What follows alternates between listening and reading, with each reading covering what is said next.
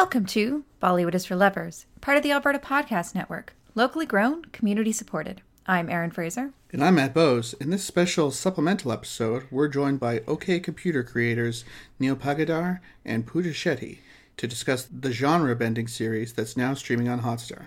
Before we begin, we would like to respectfully acknowledge that we record this podcast on Treaty 6 territory, home of First Nations and Metis people. All right, so we are uh, speaking here with uh, Neil Pagedar and Pooja Shetty, the creators of the new TV show uh, OK Computer. Uh, how are you two uh, today? This evening? We're today. You're this evening. Yeah, this, it's it's going great. It's it's all going good. We can't complain. It's been uh, I think close to a month, two months since, since the show dropped. yeah, it's it's been unreal. it was still sort of it's still sinking in. Uh, but yeah, can't complain. It's going well.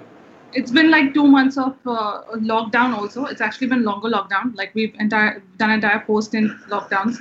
So, but it's it's a really weird feeling to have the release and post release also in a lockdown. It's uh, so apart from that, we're, we're, we're pretty good. We've we've gotten the hang of doing a lot of Zoom calls and Zoom interviews and Zoom hangouts and hangouts. So that's that's our life now. Yeah, everyone has basically. Um, but let's get get right into it because something that we really liked about the show is, and you'll forgive me if I'm completely off the mark here, but I think I am on it. That I, I think you're presenting a pretty optimistic view of the future. There there's some big challenges that humanity is dealing with, but other ones have been like taken care of. And especially right now, as things are pretty damn dark around the planet you know, it was actually nice to see a show that was so hopeful. Um, was that intentional? Like, do you want to kind of fight against the depressing sci-fi? I'm thinking like Children of Men, right? Like, just everything's gone to shit. Whereas this, you know, people are getting murdered every now and then, and there's some agitation, but a lot of things are actually going okay, except for pineapples, though. right. I yeah, mean, yeah. I've seen, Sorry. Yeah, Pooja, go ahead. Sorry. Pooja, uh, it was a very conscious choice. We, uh, you know, one thing that we uh, have hated for a very long time is how shows, cinema, some literature does does a huge disservice to science uh, because whatever you know, our entire civilization, everything that we have right now. Uh, is because of science and because of the progress and the march of technology and the progress that it's made uh, to aid humanity. Uh, so we didn't want to cast uh, science in a negative light. Uh, we didn't want to be anti-intellectual. We didn't want to be anti-science or anti-rational. Uh, we wanted that to triumph. Uh, but at the same time, we didn't want to be naive in the assumption that everything is going to be like it's not. Not everything is rose-colored, like tinted glasses. Mm-hmm. Um, we be very aware that what the limitations are, what the biases are, what um, you know, what are the fallacies that we can sort of commit as a, as a civilization and that normally comes from you know corporations or from policy or from you know eh, from institutions that do not really uh, respond to things well. Uh, so we, we really wanted to address it in that way. We didn't want to stop technology, but we want or science. We wanted to be aware, raise questions of mm-hmm. what that means, and, and raise the ethics of it, or raise the the uh, you know um, the morality of it. Uh, we also, I mean, all artists, all humankind uh, all of humankind feels existential. We, we feel existential every day. Uh, but as as writers and as, uh, as as thinkers and as creators, we feel like um, existentialism is existentialism is a base base reality for us. It's a it's a baseline. Uh, our job as creators is is then to find meaning in things, and if that meaning doesn't exist in in anything else, we create it. Mm-hmm. Um, and if we're going to create meaning, if we're going to start from scratch, why shouldn't it be hopeful? Uh, because because life is nasty, brutish, and short anyway. Um, uh, so so we we consciously knew that we wanted to, and, and this is also our worldview. It's it's not something that we had to consciously attempt to manifest uh, in the work, but it's really how we feel. It it, it feels like uh, we're as as much as there's strife and, and despair and um, and hopelessness, uh, there's an equal number of um, positive outcomes that have resulted from years and years of, of, of civilizational progress, like Pooja is saying. Um, like just, just this past year has been a roller coaster and uh, and somehow in, in a span of 11 months we have like what five or six viable vaccines or probably more.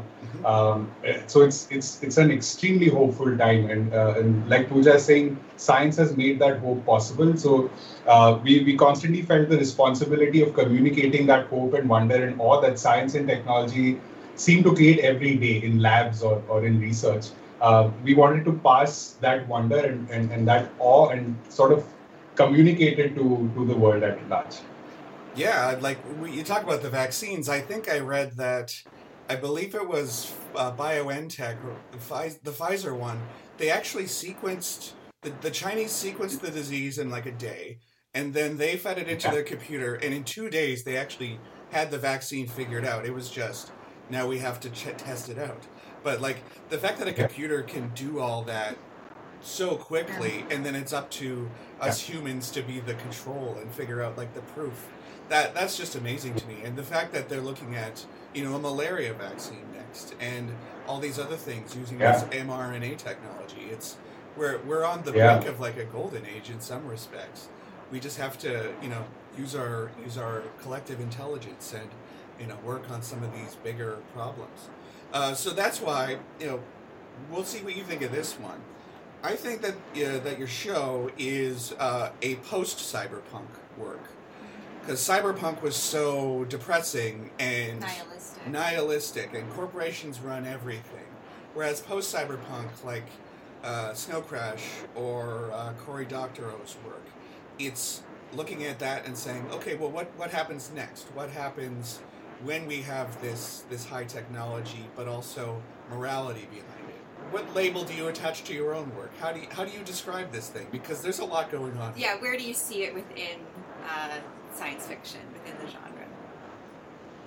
Oh wow! Um, you, I mean, actually, for the longest time, um, I used to miss um, what do you call it? Misdiagnose, miss misdefine yeah. the word heterotopia. Mm. Uh, I used it as as neither utopia nor dystopia, but you know, in the end, basically heterotopia is is is worlds are worlds that are that work in isolation that that, that works in like um, almost like you know that that outside forces don't really react to or it, it has its own rules it has its own sort of uh, character mm-hmm. uh, I, I, sort of imagine it uh, Asho as that sort of that middle space that which is reality you know which is nothing is great, nothing is nothing is like utopian, and nothing is so beautiful, and neither is it so uh, dystopic.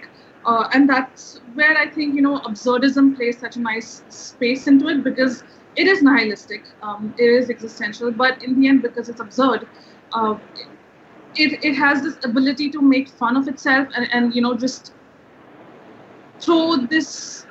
I mean, because it's chaotic, right? Our world is chaotic. So, uh, there is no way of you know defining it or understanding it so i feel like our show is also a bit in that space it's absurd it's it's maximalistic it's it's um it's too much on your senses mm-hmm. is what i show would be in, in that sort of space. It's it's not one thing. It's yeah i don't know. You how do you define it's everything all at the same yeah. time.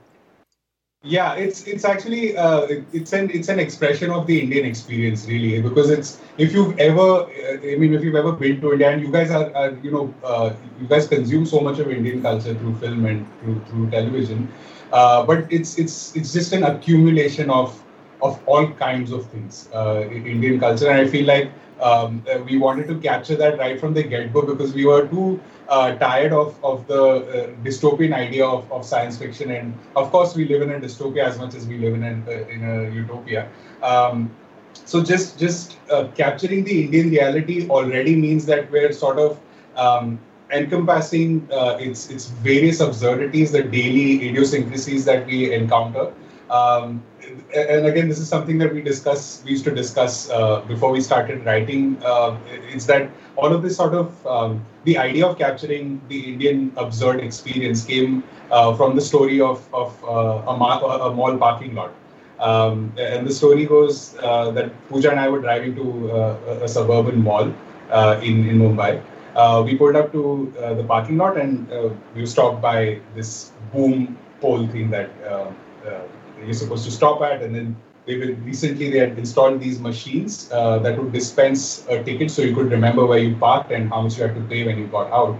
Uh, but but the powers that be uh, from the mall decided that it was also prudent to install a, a life and blood human being right next to the machine, um, whose job it would be to press the button that would dispense the ticket, and then and then simply meet the distance between the driver's outstretched hand and and the, the machine itself.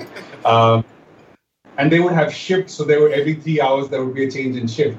Um, and it felt like this this is such a great capsule of uh, an absurd Indian experience. We're, we're living in a time where we have uh, really sophisticated technology, but um, in India we feel like that's not enough. We need to beat it up. We need to manipulate it. We need to uh, appropriate it in a way that it, it finally suits our needs. So it's not enough to just to have uh, the greatest AI and the greatest inventions at our disposal. It has to be uh, changed. It has to be manipulated a little bit. Um, so, so the show is a reflection of that. Uh, we, we, were also talking the other day that uh, if we had to find an equivalent in, in music, for example, uh, what would the show be? Because it's a it's had um, it's had a bit of a uh, overwhelming experience for a lot of people. It's it's made that happen in people where uh, we've, we've heard from a lot of people who even like the show saying that you know it's it's a bit too much. It gets to be a, a little too much, but I liked it anyway. Uh, so it's like a it's like a, a, few caffeine shots delivered in a matter of two hours. Um, so it, we felt like um, if you've ever heard uh, Sufjan Stevens' uh, Age of Adz, which came out I don't know a decade ago or some um, or something like that, uh, it feels like that's that's a great uh, uh, that's a great analogy for us in terms of music because it's a it's a completely maximalist, uh, unapologetic, relentless, almost ruthless sort of assault on your senses. Mm-hmm. Um, so we feel like ours is like a comedic rendition of that. Mm-hmm. Yeah, that makes so much sense. I I am always a fan of maximalism. I yeah. always want like more, and more, and more. Yeah, if and... I had to pick a musical group, I would say the Avalanches. Do you know them? Oh yeah. I don't think so. They're uh, uh, sort of like Sufjan Stevens. They take forever to put out new music. I think they put out two albums in 15 years. And it was so much so wow. that some of our younger friends didn't even know who they were. We are like, where were you? oh, yeah, you were in junior high when that came out. Right? Uh, but they, they're an Australian group who do turntablism. And oh, it's wow. like um, someone has tried to figure out every single uh, sample. sample that they've used, and it's almost impossible just because they've used like TV, movies, uh, other songs, and it, they use it to just create these beautiful songs that have just been stuck in my head for 15 years. But if you were to distill it down, it would be, you know, so many little pieces that work together to make this whole. So, mm-hmm. um, but talking about sort of influences, so I think we said this on the episode, but this has to be the Indian uh, science fiction property we've seen that is most in conversation with Western sci-fi, because you know we've seen things like Action Replay, which is a remake oh, of man. Back to the Future, or, or Ra One, or Raw One, which is kind of about video games, I guess, but or uh, um, Love Story 2050, which is just horrible. but even just watching this show, scene by scene, we were thinking of like, okay, well, this kind of reminds me of uh, Moebius's work, and this kind of reminds me of uh, Ghost in the Shell, or which is not Western, which is not Western, yeah, Japanese. But um, it's it's definitely not Indian though. Uh, or the the building that the corporation is in kind of reminds me of the Tyrell Corporation from uh, yeah. Blade Runner. So, Blade Runner, yeah. what did what uh, do you see yourself as being influenced by outside Indian uh, sci-fi? Because we did. Absolutely, yes. Um, also, it, it was a it was a necessity uh, when we uh, started looking at, and uh, also we've. Uh, I mean, since uh, as far as I can remember, as far back as I can remember, the both of us have been influenced by science fiction that was always from outside India uh, you know, whether it was Russian or, or American or, or even Japanese or Chinese, Chinese more recently. Uh, so those influences were always with us. Uh, those uh, Isaac Asimov was a humongous influence on uh, on our early ideas, uh, and and that's how the three laws of robotics also made its way into the show because we felt like um, that was that was a common ground that we could all agree on or even disagree on. Uh, but we knew that that that that was, that was something that we needed to set up and maybe subvert later. Um, so uh, when we started researching this and, and while, while we were writing this, we quickly realized that there wasn't too much to fall back on in terms of Indian science fiction. There's been a considerable amount of Indian science fiction going back, uh, you know, five or six decades, uh, but it's always bordered on. Uh, it's on board. It's always bordered bordered on fantasy. There, they've always been works of uh, fiction that were interspersed with myth and fantasy, and um, they were always sort of reimaginations of, of uh, mythical Indian works. Uh, there, there would always be a, a, a god of death. Uh, there would always be talks of an afterlife. Um, while that has been enchanting for for a large part of the audience, uh, we disagreed with the the fundamental classification of a work like that as science fiction. Uh, we wanted to focus on the science part of it, and especially the hard science part of it, because that's that's what we grew up consuming. Uh, you know, whether it was Neal Stephenson or uh, Brian Egan or uh, Ursula K. Le Guin, we knew that uh, communicating hard ideas of science was completely possible, uh, even though those ideas might be four or five decades away from our present day. The influences were always non-Indian. There, there were there wasn't much to fall back on. There was there were works from Satyajit Ray, who's who's you know uh, regarded as the finest filmmaker from India. Uh, but again, those have constantly bordered on things that we couldn't digest as science fiction. They so often bothered on on uh, sort of leaps of faith uh, within science fiction. They would uh, we, we found it very hard to consume those as as uh, sort of ardent fans of science fiction.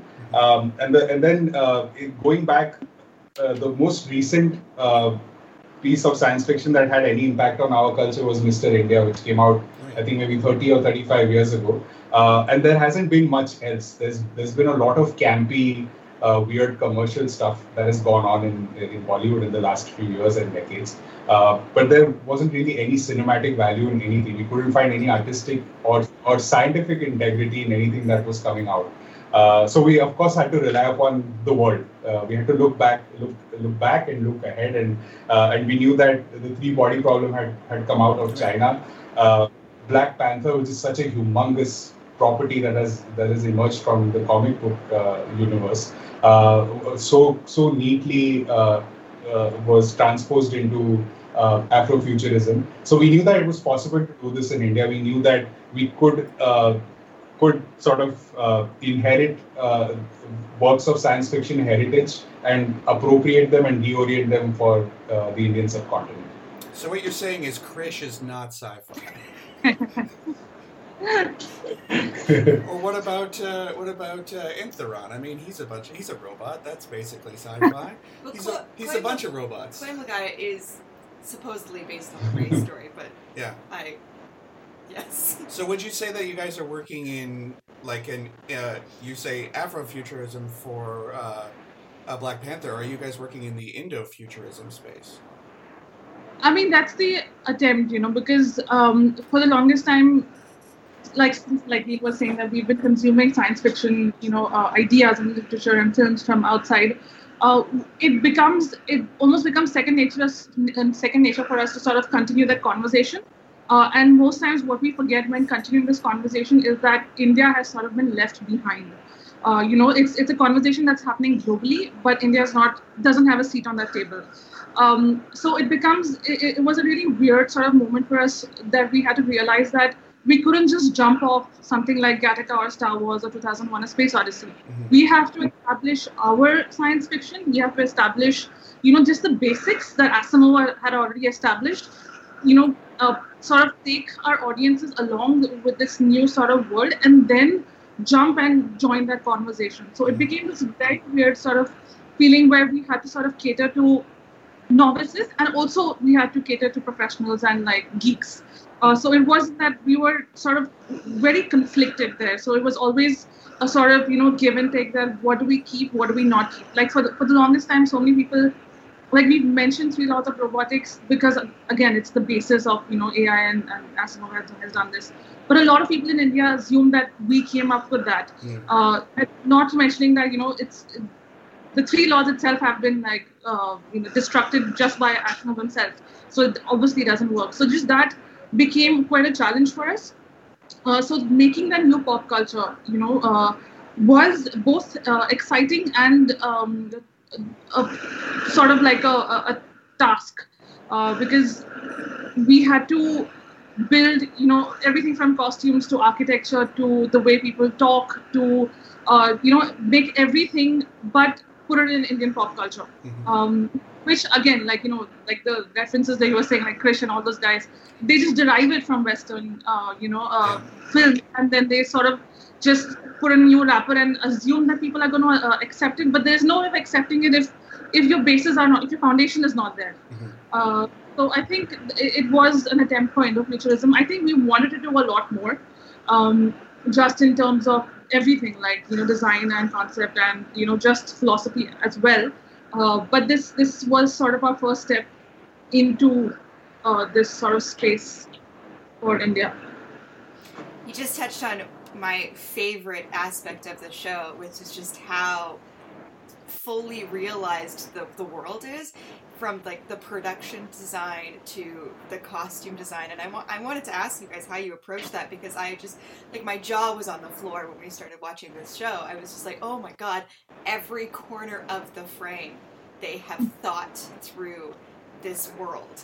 And there are there are both like jokes hidden in every corner of the frame as well as just like again this this commitment to to this to this world that they that they've created and and this future that they've envisioned. And it just like it completely sucks me in. So i'm very curious on how you guys you know uh, set about doing that approached the production design and the costume design and just all of these things that would that would create this fully formed world for us the logos for the uh, the cyber cops and things.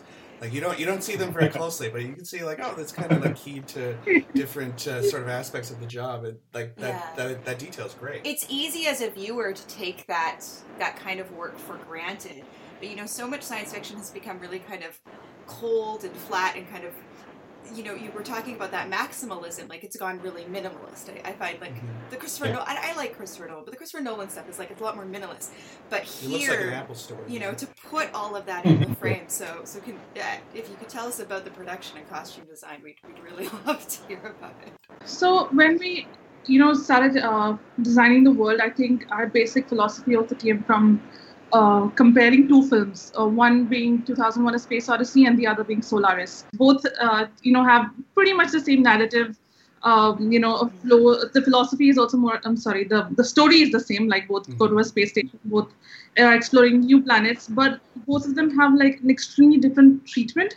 Uh, and you see the treatment from where they're coming from, from which countries they're coming from you know, uh, Solaris is from East Europe. It's it is sorry, it's from Russia. So it has. So when you know uh, Tarkovsky made it, he said that it, if space travel became such a common thing, then it makes sense that you know the design of the spaceship should be like a beaten, rundown bus stop, Mhm. uh, and not uh, you know a Mac store, an Apple store, for example. It should be it should be like that. Whereas you see Stanley Kubrick's 2001: A Space Odyssey, it looks like it's it's it's keen. It's it, ha- it has like very high design. It's it's extremely stark.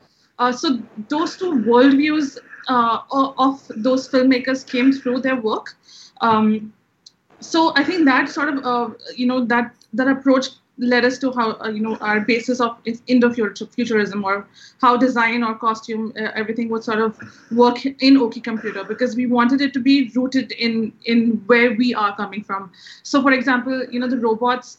Uh, it made sense for us to use robots that were a continuation of um, this this Godrej almari, uh, sorry, Godrej cupboard. So there are these met- metallic cupboards that you see in almost every other house in India, at least while we were growing up. Uh, so using that metal aesthetics to make a robot, or using um, you know uh, uh, objects that are existing all around us, like we have these very weird fiberglass penguins and weird wild animals as dustbins. Those are real. Uh, so- yeah, yeah, yeah. Those are real. That you've seen them that. So the idea was to use that upcycle it so it became um, you know contextual uh, like that's one thing that we sort of discuss also like how we love Seinfeld also, and we keep like cracking on Seinfeld. But there's so many references that we just don't know of. Like, I mean, only if you're in New York, um, you know, you might get uh, almost all the references, but it's still really funny for us. It's still something that we really like. So we were hoping that that would also apply to us. Uh, that we have a lot of pop culture and allusions, and um, you know, things that we uh, really wanted to put in the show, um, which would appeal hopefully appeal to Indian audiences and you know have that sort of sense of connection. But at the same time, internationally, internationally also have that sort of uh, would not lose its charm uh, internationally as well. Mm-hmm. Yeah, and when we were trying to place it on uh, on the map of how the show would look and sound, we uh, really relied on all of our favorite stuff. So, like Pooja said, Seinfeld, uh, there was 30 Rock and Community. Uh, all of these references informed what would happen in our episodes. Um, and then we also looked at uh, world cinema. We looked at um, the works of Jacques Tati. Um, again, because Jacques Tati's work relies so much on on uh, interaction with space and the humor and absurdity that emerges from uh, that interaction.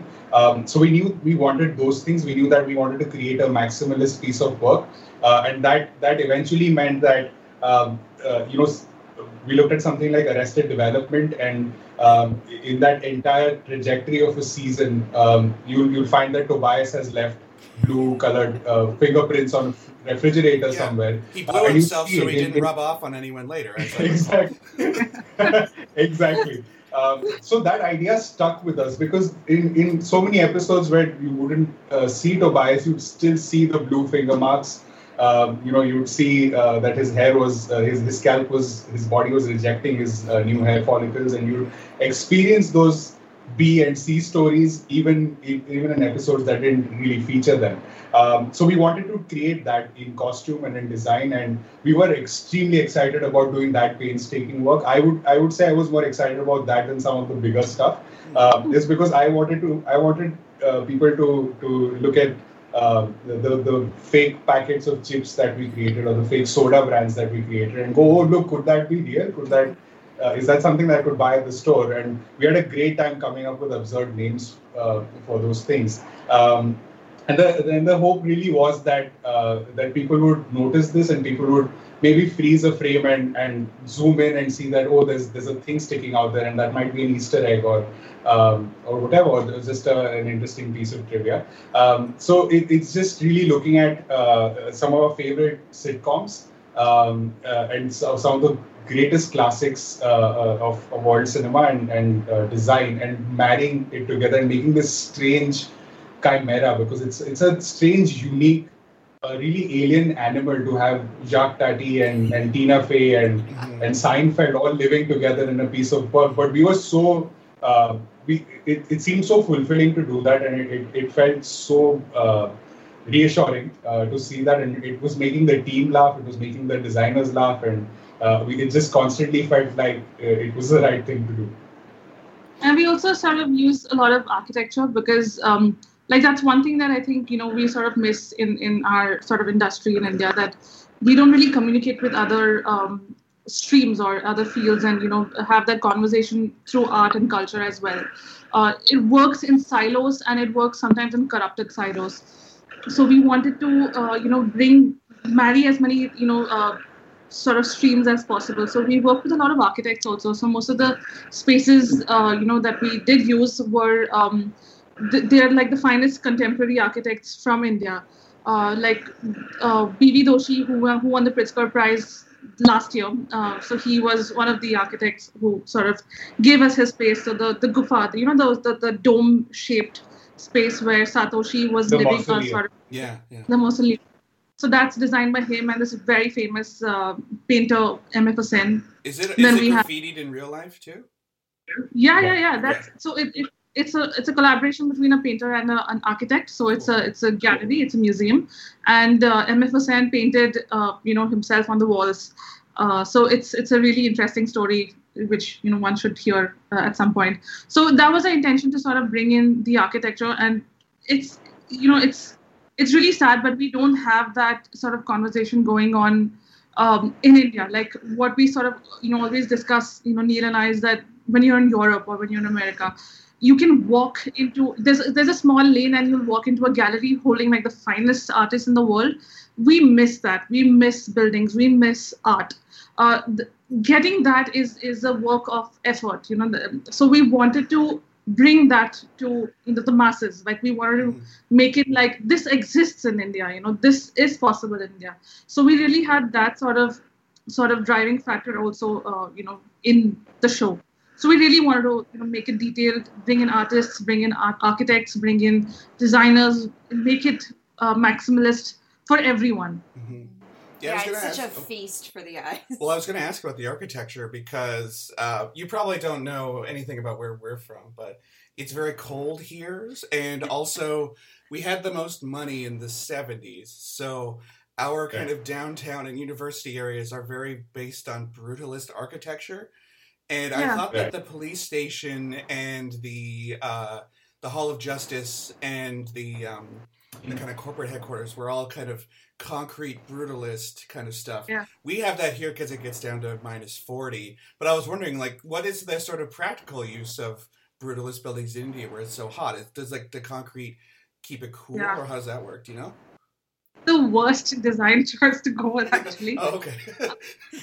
so i'm also an architect so I, I've, Okay. I've professionally studied architecture so uh, obviously i'm into architecture heavily uh, but you know it's weird because so india while becoming the sort of modern india you know just post um, post independence when after british sort of left the uh, country it's india started um, taking in a lot of their uh, ideas and references from russia Mm. uh, so even our constitution is almost we, we've uh, adopted a lot of socialism from Russia, uh, which also meant the cinema from Russia, which also meant you know the architecture from Russia. So that way brutalism came along with that.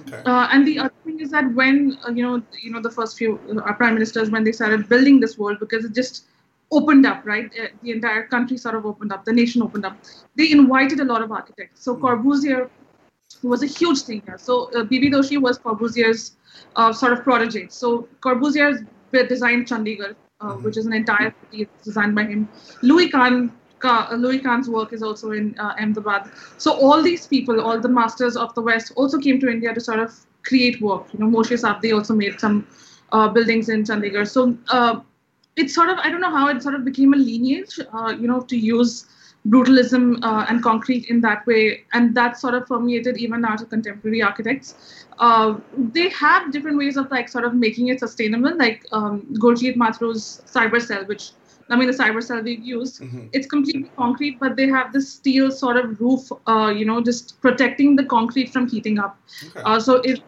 in that way, they've made it sustainable, uh, and they have a long pool which sort of cools the office. So it's a really weird. It's it's it's different in India because we have vernacular architecture, we have you know traditional architecture, uh, and that's something that we also wanted to do, like create these visual scapes. Uh, so whenever we see institutions, it, it's brutalist and it's concrete. Whenever we see homes, it's more you know like these heritage houses where it's painted and where it's it's more warm. Uh, so it's sort of that dichotomy that we live in. So we also wanted to sort of represent it in our visual style. It's weird how Yeah, I- I- brutalism came around. Like it was supposed to be futuristic in the '60s and '70s, and then it became Yeah. super dated, and now it's kind of feels futuristic again. Um, my American history teacher told me that Edmonton is where brutalism came to die, and he's probably right. But it all like it makes me feel kind of like it, it feels like home, a brutalist landscape, which is weird, but it it Yeah. always feels very like familiar to me. Yeah, though we're in the process of tearing down all these buildings. Oh yeah, we, we don't keep anything longer than fifty years here, but uh, that's something that it's always in, uh, uh, interested me about India is that you know uh, Canada, at least white settler colonial Canada, here in Alberta, the province has only been around since 1905. So the oldest building in town is maybe I don't know 120 years old. But in India, Wow. you have buildings that are you know hundreds of years old next to you know a cell phone store or like the most ephemeral sort of stuff. And I think uh, your show definitely uh, plays with that dichotomy really well. You get like the the compound of the anti-tech cult, and you know they look like they live in like just a colony like you would have normally, but then you get like the cyber cell, right? So, um, can you talk a bit more about the the anti-tech people because they they're they're definitely absurd, but they're not that far off from some anti-scientific types we hear about all the time, specifically Yeah. during a pandemic. You know, there's there's definitely people right now who are not that far away. Yeah, absolutely. Yeah, they and it's especially during calamities like COVID or, or even during cyclones or whatever, they just seem to crawl out of the woodworks. Uh, but yeah, they're, they're and they're everywhere. Uh, we, we we took inspiration from a lot of people that existed in India and that existed elsewhere. Um, with uh, and with all this talk of, of vaccinations and of uh, 4G and 5G technology, it was these people were always around us. Um, so we, we we we had a we were spoiled for choice. It was like a buffet of of just uh, aggressive uh, uh, an aggressive lack of intelligence. So there was a lot to pick from, uh, but at the same time we wanted to uh, we wanted to do some justice to to, to the people in, in in terms of what they were saying and what they were thinking. Um, not that uh, what they were saying or thinking was rational, but we wanted to construct a rationality for them that was consistent for where they were coming from. Um, so uh, that's why the idea of of a um, of, of just a character who, who says that uh, you know his three or four previous generations have been ruined by uh, the progress of technology. First it was uh, mechanization and then industrialization, and now there's a fourth wave of of uh, artificial intelligence. So we did want to create uh, that as a as an origin story for a supervillain who's rooted in in uh, anti-vaccines and uh, those kinds of uh, repressive ideas. Uh, but at the same time, they had to make sense uh, of what they were saying. They, they had to be authentic and real. Uh, the instinct was to create uh, embodiments of arguments. Uh, we, we wanted there to be a voice that was that stood for artificial intelligence and stood for science. We wanted a, a, a voice that was still trying to figure out what uh, the future course of humanity would be, and then a, a completely off the rails kind of a voice that just wanted the uh, random uh, annihilation of, of all progress. Um, so uh, we we were very excited about creating uh, an entire sort of um, robust uh, spectrum of arguments that would reflect uh, present day India and present day wherever, you know, whether it's Canada or, or, or the US. Um, and for, for those people to fight and, and uh, clash with each other and in their interaction figure out what, where the hell they're uh, going to go and how do we bring everybody along. They reminded me of the Neo Victorians from uh, Neal Stephenson's The Diamond Age. If you've read that book, like Right. yeah, this Yeah. kind of regression. Oh, technology is scary. I'm, I'm afraid of a jeep. Like uh, I, I'm, I'm just gonna Yeah. put a weird uh, cloak on and never use my phone. like Yeah. you, you know, it's not like technology is going to go away. You're you're just going to be a luddite, which is fine. But you know, it's it, you're you're deliberately pulling yourself away from the world.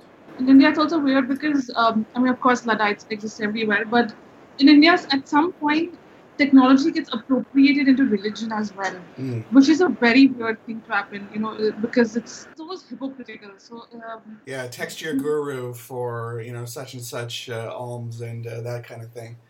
Um, so you Yeah. spoke earlier about how you find that a lot of Indian science fiction kind of falls back on uh, mythology and stories.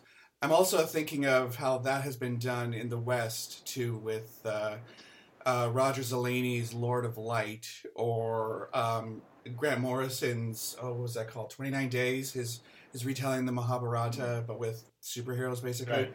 But um, Yeah. I do kind of find that Ajib is sort of worshipped. Like he's he's like a he's like a, a figure that people do think of as a deity. And I wonder if you could go a little bit more into that because he's kind of a fascinating part of the story. Everyone else you kind of understand, but we've never actually seen anything like Ajib in real life, and that would change everything, right? Oh, also, is he named after the famous automaton? Because I, I read about the famous automaton after we recorded the episode, and I was like, I bet that's where the name came from. Yeah, we uh, that was a strange revelation because we had written uh, Ajib's character years ago, years and years ago, and two years after writing the character and, and figuring figuring out the name, we realized that there had already been an uh, automaton called Ajib. It was a really late discovery, and and when we had, it was also interesting because when we first come up with that character, it was um, also a chess playing robot. Uh, it was a it was Oh, a wow. robot that had been used that had been appropriated by a chess player to cheat at a tournament. That was the first iteration of that character. So it was a really strange coincidence to, to go to Wikipedia. Somebody sent us a Wikipedia link and it was just like a weird mind bending kind of a. yeah, because it, it, was not a real automaton. It was like a guy pretending to be a. Yeah. Anyways, when I read about it afterwards, I was like, oh, I wonder if that was if that was a, a coincidence or, or is, not it's, because spontaneous creation. That's yeah, amazing. it's just it's so uh, yeah. up so perfectly. yeah, just collective consciousness in the air. ready. Ajib was out there. Yeah. So uh, I think Ajib, I mean, in India is really weird because I mean, there's this one story also we keep talking about. Uh, in Rajasthan, some place in North India, uh, you know, there was this child prodigy doctor uh, so at a very very young age, he became a doctor at like at 12 or 13 or something like that. Uh, and he sort of narrates this. So he had an interview where he, um, when he sort of became world famous when he you know got his doctorate. I like I think with Oprah, he, he, talked about this with Oprah. Yeah. Uh, so then he, so then he said that you know in India it's weird that in his village people would come and worship him and like treat him as God, but would refuse to take medicines from it or take the scientific knowledge from it. Hmm. So it's your religion gets uh, like any any scientific progress gets it's easier to worship someone as, as a god as deity than take it as a scientific a scientific breakthrough. Uh, so we live in that world, which is why Ajib made sense. Yeah. So in India, it's it's uh, I think people you know it's well if Ajib would be created, if an algorithm and AI would have been uh, conceptualized in India, it would make sense that people worship it uh, as a deity and less as a technological sort of breakthrough. Um, and we also wanted to, you know, dwell on the idea of free will because that's that's our uh, I don't know, holy grail. That's our that's our you know the the ethos of our century, right? We have the idea of free will, the idea of liberty, the idea of freedom. Uh, that we as individuals, our justice system is made by that idea that we all have free will. Um, you know how before it used to be the church or it used to be religion. Now it, now it's the idea of of, of humanity uh, that that has sort of overtaken it. Um, so we wanted to bring the idea of what that what does that mean um, in terms of uh, you know even with us like it's easier to bring these questions up when it's not our species you know when it's when it's something else when it's something devoid of us. So we can ask these questions for someone else and then in turn sort of come to that realization or that awareness ourselves. So we wanted to bring the idea of what if you create this sentient being that's conscious being but it, this sentient being has desire. Uh, what do you what do you do then? Uh, you know is is liberty should you like allow this person to be allow this robot to be the way it you know it, let it sort of live its life or do you bring it back and say that no it's it's to the service of humanity? So then what is what is what is free will for us then? I mean like should we do do we have is it justified for us to have desire or is it justified for us to have you know the trappings of, of evolution and biology? Um, i think in some ways also um, uh, I, I think at the center of it is is just the um, it's a it's a matter of science communication uh, for me. I think um, just the chasm between scientific progress and the people who may benefit from that scientific progress is so wide uh, that information just gets lost. Uh, the you know that that uh, that old quote that uh, sufficiently advanced technology is indistinguishable from magic. That so often manifests in, in places like India because this the uh, there's an entire bulwark. the between uh, people and between whatever's happening uh, in, in Silicon Valley or even in India, in Bangalore. Uh, it's so opaque uh, that people are uh, more willing to believe uh, that their, their works that just scientific progress is just something that is conjured up, um, especially in places where you know even basic education can't be afforded to people scientific progress can can take on uh, really really strange proportions and, and dimensions. Uh, like Pooja is saying, like like the child prodigy was treated as a god. It was easier for people to believe that it was it was a miracle. It was a uh, it was a divine manifestation. Than uh, the fact that it, it was a child prodigy.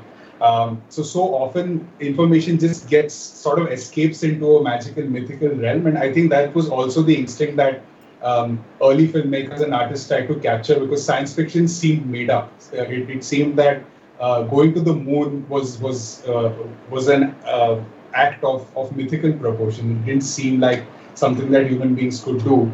Uh, and so much of science fiction was just a, a leap from that. If, if your baseline is that, then you can just you know build an entire uh, universe of myth.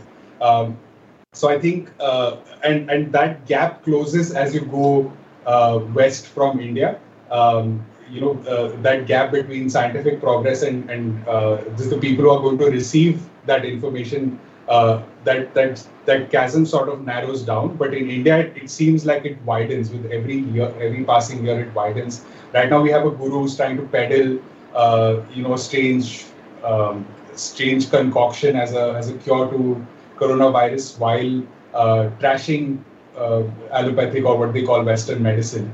Um, and it makes no sense. It's, it's easily verifiable. It's easily uh, it's it's demonstrably stupid. Uh, the idea that there's a that this this guy has come up with a cure for coronavirus somewhere alone um, in an ashram. Uh, that idea is laughable, but the, there's a lot of people who are embracing that idea. Uh, it, it's because that science is so poorly understood. Uh, it's because that science hasn't been communicated enough to people. It hasn't been repeated enough uh, to people. It hasn't been verified. Um, that's that's why this keeps happening. Whether it's anti-vaxxers or people who believe that uh, Babas can cure uh, COVID or Babas can cure cancer or whatever have you. Uh, I feel like that's that's at the center of it. That's at the center of all of this. So I was just what you're saying is right, but also at the same time, I feel like in India is so weird. Like there's that story of so there's this documentary filmmaker called Anand Patwardhan, and he uh, so he's made a series of documentaries where he goes to villages and talks to people uh, about a lot of things from you know uh, religion to you know caste or to you know just a lot of um, movements and you know um, like protests everything so he is in this one village where there's this very old frail lady who's uh, sort of lying on the bed and this documentary filmmaker is having a conversation about God, that does God exist or not exist? Uh, and she comes from this belief that of course God exists, and it's it's there's irrefutable proof that God exists. So he asks her that what is your proof? Uh, so so he she brings up a photograph of a representation of a god uh, that's you know you get on calendars. So it's like a it's a it's a photograph. It's like a painting or an illustration or a sort of like a photo cheap photograph of a of a person dressed up as God. And she'll believe that that's god. And she's like you know you see you see the technology that you're holding that camera that can that can capture god. So she believes that you know technology can capture you know something that's invisible. Uh, so science can sort of work in these mysterious ways which is why i find india's you know this fascinating sort of bit of like understanding what this relationship is because you have uh, you know these people in one end where you're talking about uh, they're completely against technology and, and at the same time you have people who are sort of co- co-opting it in a, in a very weird way. Yeah it's uh, I, I think you also picked the funniest uh, job that a a super genius robot would want to do, and well, it, it, would like it would piss everybody off. Well, now like, I like, now I it totally makes sense. I, now I assume it must come from your love of Seinfeld. That yeah. that's why he wants to be a stand-up comedian. yeah, here's the thing about airline food. I'm a robot. Um, like it, being a stand-up comedian is potentially like the least uh, useful profession there is and yeah everyone in the world would be annoyed at this if if our super robot who was supposed to fix everything did that it was it was a real kind of like futurama bit i think like that that would totally happen yeah. and we would all get annoyed by this but uh, do you want to talk about his uh, his comedy career such as it is because i think that's yeah that that is that's one of the things that sets this apart from any other sort of depiction of a robot I've seen because I sometimes called him like Good Bender. He, he is kind of like a good version of Bender, yeah. Uh, but uh, yeah, do, do, you yeah. want to talk about that because uh, I've never seen a robot try to be a comedian before, and uh, you know, arguably I still haven't seen one. So his jokes are okay, but they are the sort of thing that an AI would like uh, insert humor module. Okay, uh, th- th- this yeah. is a joke that's been synthesized from many hundreds of jokes. yeah. Yeah. Actually, think... uh, that that was the, really the genesis of of the whole show. The entire series uh, started with uh, the, the, silly notion that what if the, what if the what if a computer could tell jokes. Uh, and I feel like we structured the series as a sketch, as a Key and Peele sketch, if you will. That it's just a as an escalation of a of a an absurd, of an idea that's absurd at its at its core, uh, and then let's see where we can take it. Um, and as as we built on that, we realized that it was making a little bit of sense to us as we went along. It made sense that um, I, mean the the idea is, is is laughable because we can't imagine computers doing anything emotional. Uh, humor being the most mysterious out of out of everything. Uh, a, a, computer might be able to mimic uh, joy or, or sadness or whatever because there you can identify the moving parts for those emotions. Uh, but but humor is something that's really complex that we don't probably fully understand yet. Um, so that idea seemed uh, complex, uh, and and we we felt that there was so much conflict and complexity and um, uh, and strangeness in that idea that we could use it and, and run with it, and it was such a fertile ground for for creating this character out of that.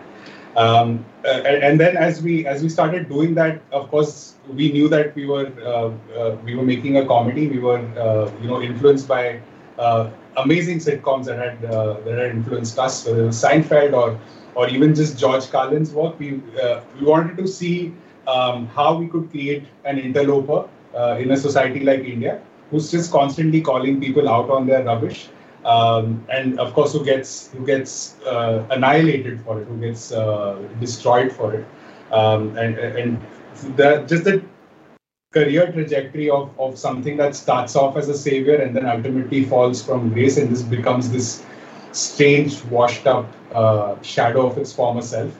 Um, that seemed really exciting for us. Um, so yeah, the, the, the idea that uh, a comedian could be the savior uh, of us all, of, of human civilization, seemed just like an uh, it seemed like an endlessly fascinating and uh, absurd idea.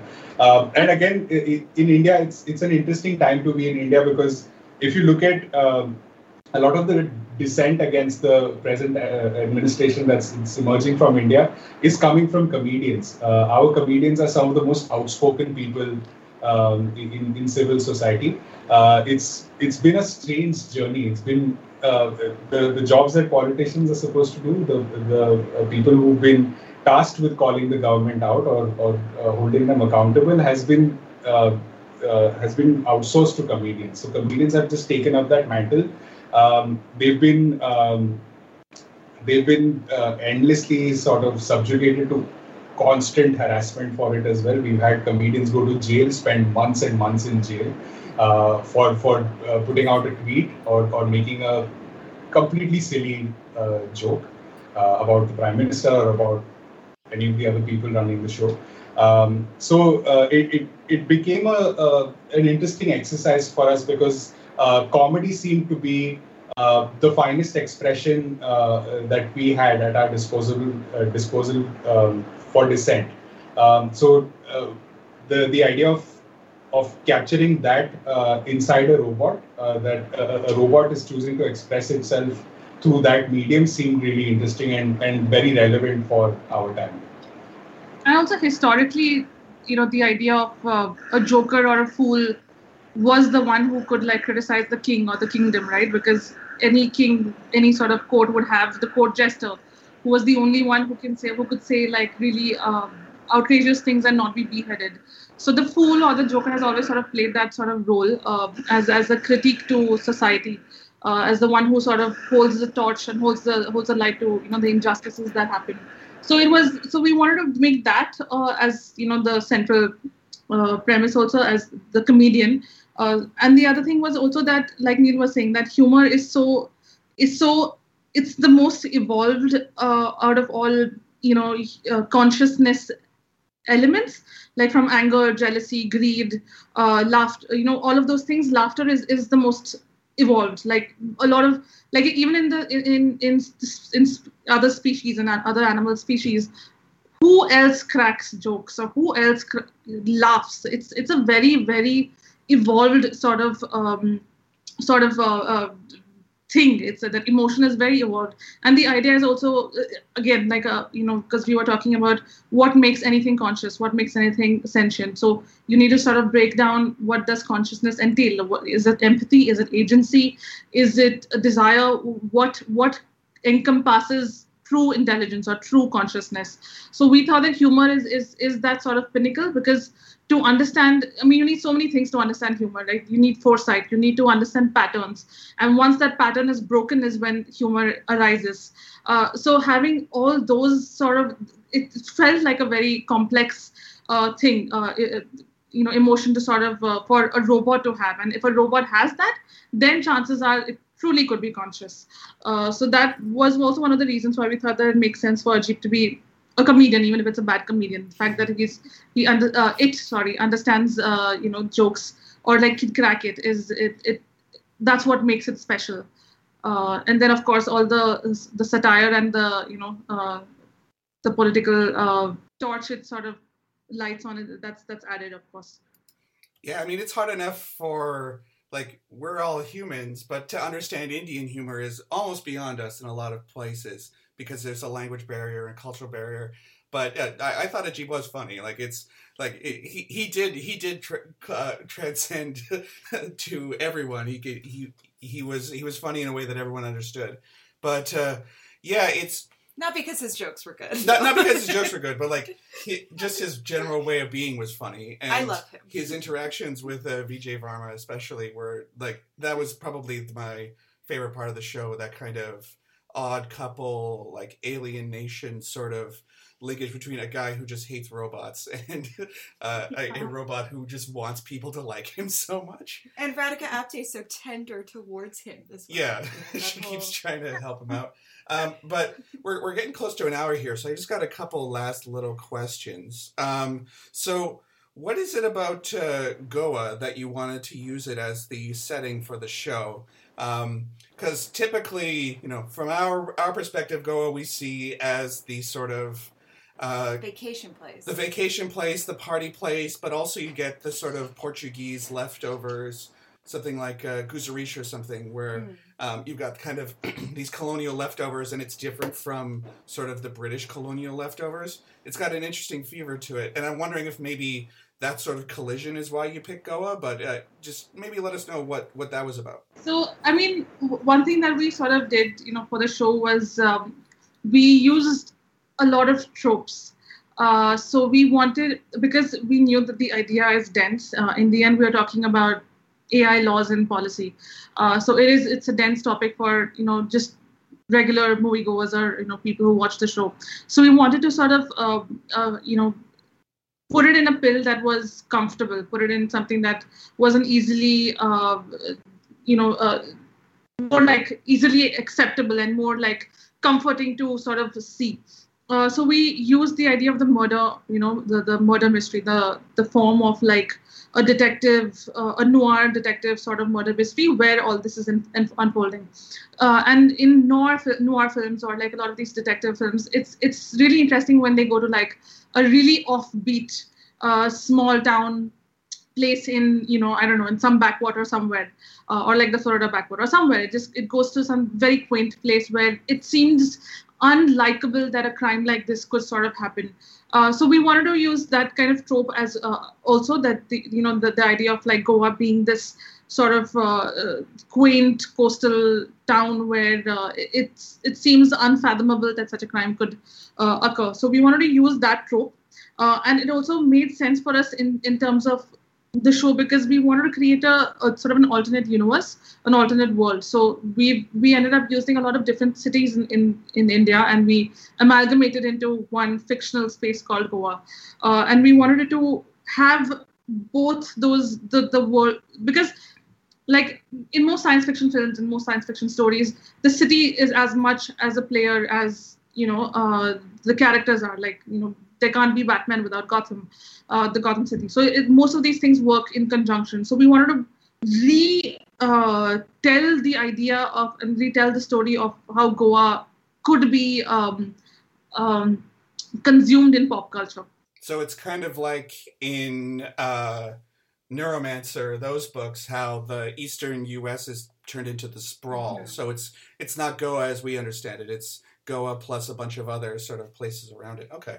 Well, and I think that's why you you and I Matt had such a kind of post cyberpunk uh, feeling from the show because of the way that it's blending science fiction and noir. And i thought i thought it was so smart to set it up as a murder mystery. I, I was thinking about this the other day. There's this comic book series that matt and i read when when it was coming out called fables which is like envisions this idea that all of the like storybook characters that we all grew up loving all like live in exile in new york.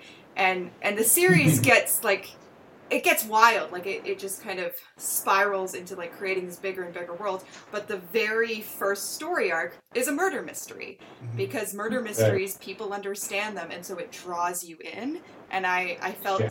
i felt a very similar thing in watching okay computer where it's like i know noir i know murder mysteries.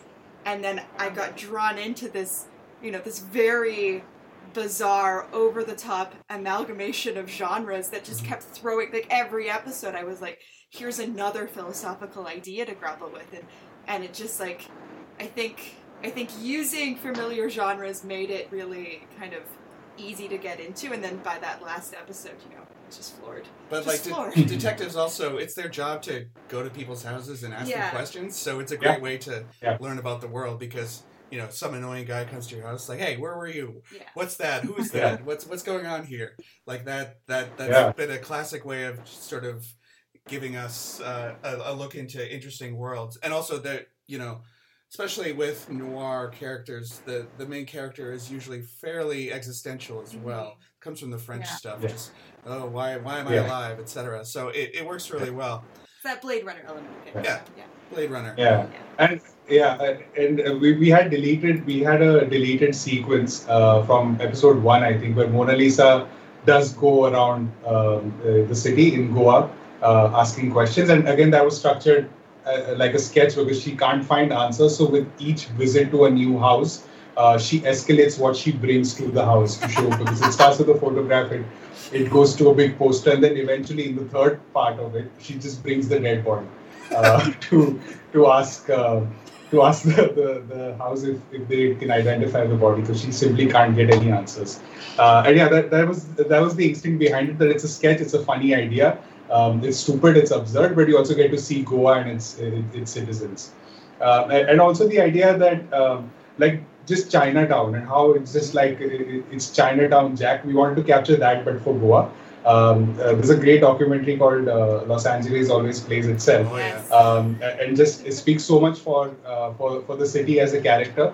Uh, and I think that we don't do enough justice to to our cities. We don't expose them enough. Like uh, what Pooja was saying about architecture, there's so much architecture that we don't even know exists in India. Uh, the the pyramid building, for example, the the headquarters of the corporation. Um, oddly enough, that's a uh, that's a literal monument to Gandhi. Uh, it's a museum built in, in Gandhi's honor, uh, and it, it's the strangest thing because it's it's uh, it's exactly what Gandhi wouldn't have wanted uh, to represent him. Uh, it's it's completely excessive. It's a profligate sort of exercise, um, but people didn't know that it existed uh, in India. It's it's like 600 kilometers from Bombay. Um, so we wanted wanted to take the idea of uh, Goa always plays itself and, and subvert it uh, and, and show people a completely new Goa. Yeah, it almost, it almost makes me think of uh, the film Shanghai, where the idea of Shanghai is this uh, what do they call it? Like an economic development space where there aren't Yeah. rules anymore, and you could do whatever crazy tech stuff you Right. want and not worry about that. And they wanted, I don't, I, oh, it was in like an imaginary city in the movie Shanghai. Uh, that they wanted to make that city into a Shanghai. So Okay. Goa is also a place where you know tech can run rampant and you know human rights can be trampled on as long as you're making enough money. So yeah, Chinatown example makes sense too. Um, so quick lightning round question: Which is your favorite robot? Uh, I could say mine was the Chaiwala robot. She seems very personable and easy to get along with, and very helpful. But w- which is yours? I like the little chicken who's making bets. Yeah, the, the chicken who's keeping an eye on everything. She I think that would be mine as well. I Yeah. think the rooster Yeah. would be mine. Yeah, I think uh, sure. it's the same. I, I do like the welcome bot, like the, I mean the rooster bot, or the most because I mean that's one thing we really wanted to do, like bring uh, get characters, like get like have every like every robot should have some quirk or should, should have some other lives going on and you know it, it's as much a story of it's like a, we keep thinking of it as a coming of age story of robots uh, because it is a coming of age for Ajib it's a coming of age for uh, you know Moshibat the chaiwala bot. Mhm. it's a coming of age for the welcome for the rooster bot. So it's a coming of age for every single machine Well, they've kind of they've expanded beyond their jobs. Like if the welcome bot was supposed to welcome you to things, she probably wasn't programmed to be like a neighborhood watch bot who's suspicious of everybody.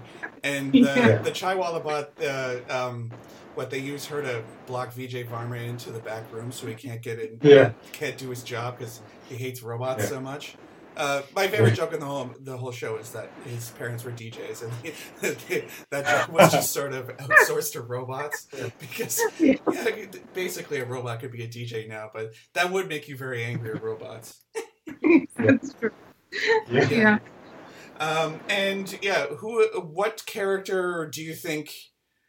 Because they all have sort of different perspectives on everything that's going on. You wanted to give us this dichotomy between everybody, but who is closest to your own sort of opinions about what should happen with AI and robots and the future? Who who do you think would be not the author insert character, but the one that you agree with the most?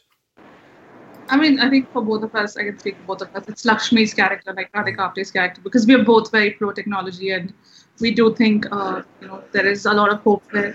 So eh, we are closest to her for sure. Yeah. Yeah, but I, I- think just in terms of uh, what character I would uh, like to see and uh, what character I was uh, I had the most fun with, I would say it was Vijay's character because for me it's like um, Humphrey Bogart transposed to uh, you know the 21st century and has to contend with these endless idiosyncrasies. Uh, that that seemed like such a funny thing that this is uh, straight and narrow, narrow, hard-nosed cop who has to somehow deal with uh, a, a, a flamboyant assistant, uh, a chaiwala robot, and other disaffected uh, members of the cyber cell, and, and solve this damn murder. So that that's that was always a, a fun thing to do. Sorry, I was saying that it also makes more sense for a story that you know the story is said from the perspective of uh, someone who absolutely is disillusioned by AI than tell the story from a person who was already in love with it. Uh, so philosophically, we, I think I we agree with Lakshmi, but uh, of course, as a story, a narrative choice, it makes more sense to go with someone like uh, Sajan.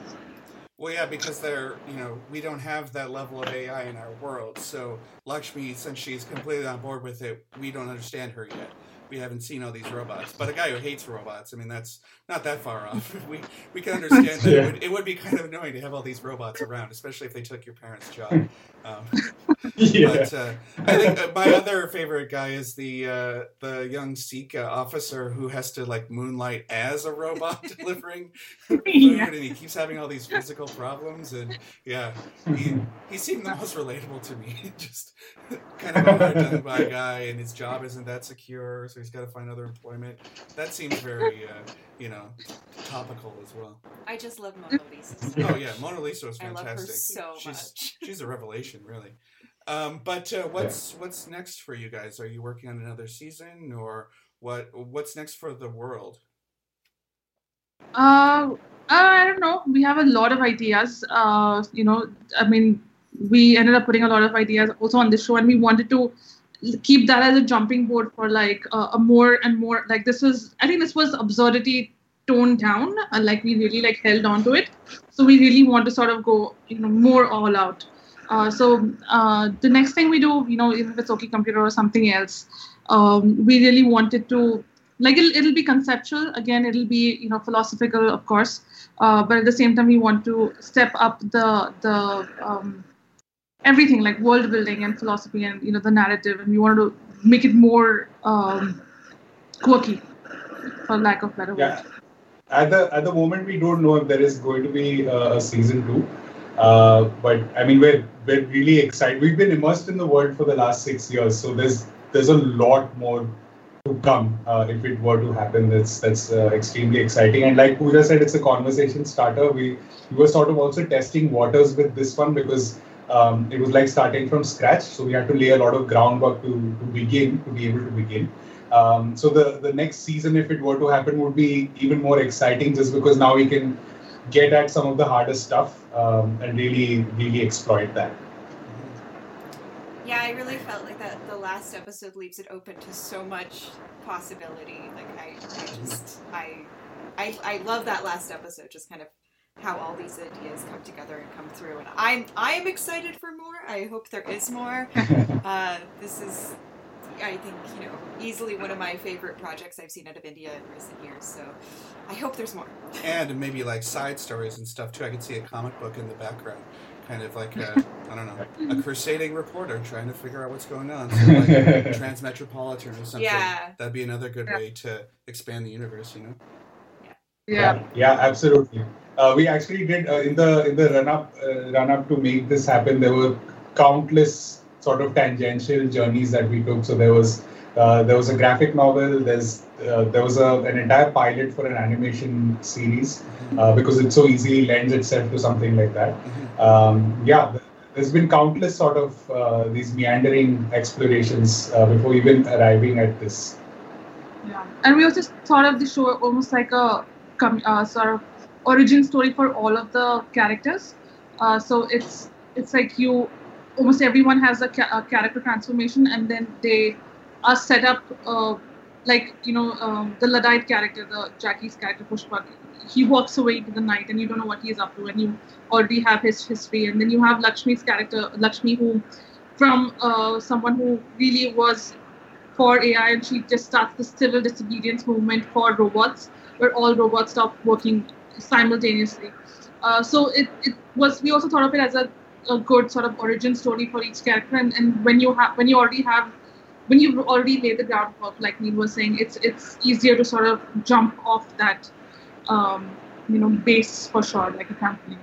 Mm-hmm. Well, we're we're definitely excited to see what happens next, and uh, really looking forward to it. And hopefully, uh, this interview and our episode is able to kind of raise uh, the profile of the show because we really really liked it and we'd love to see more of it.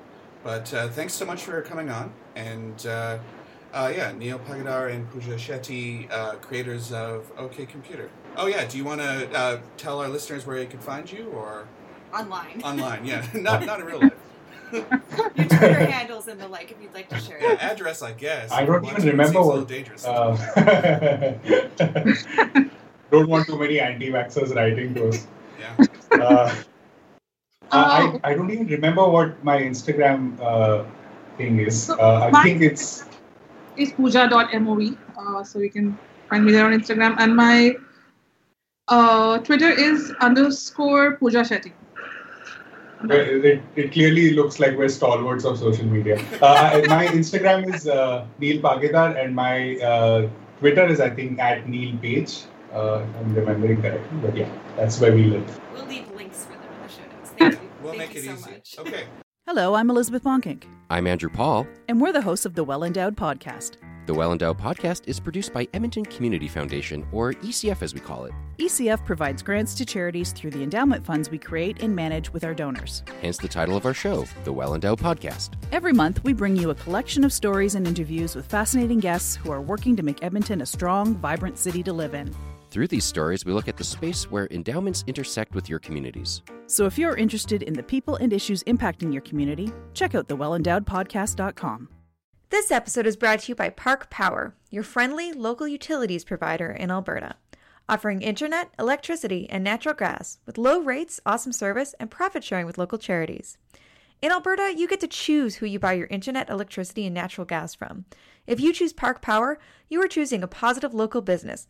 Plus, Park Power shares its profits with local not for profits that are working to make a difference for their communities. Shopping local is very important to Park Power's owner, Chris Kazaski.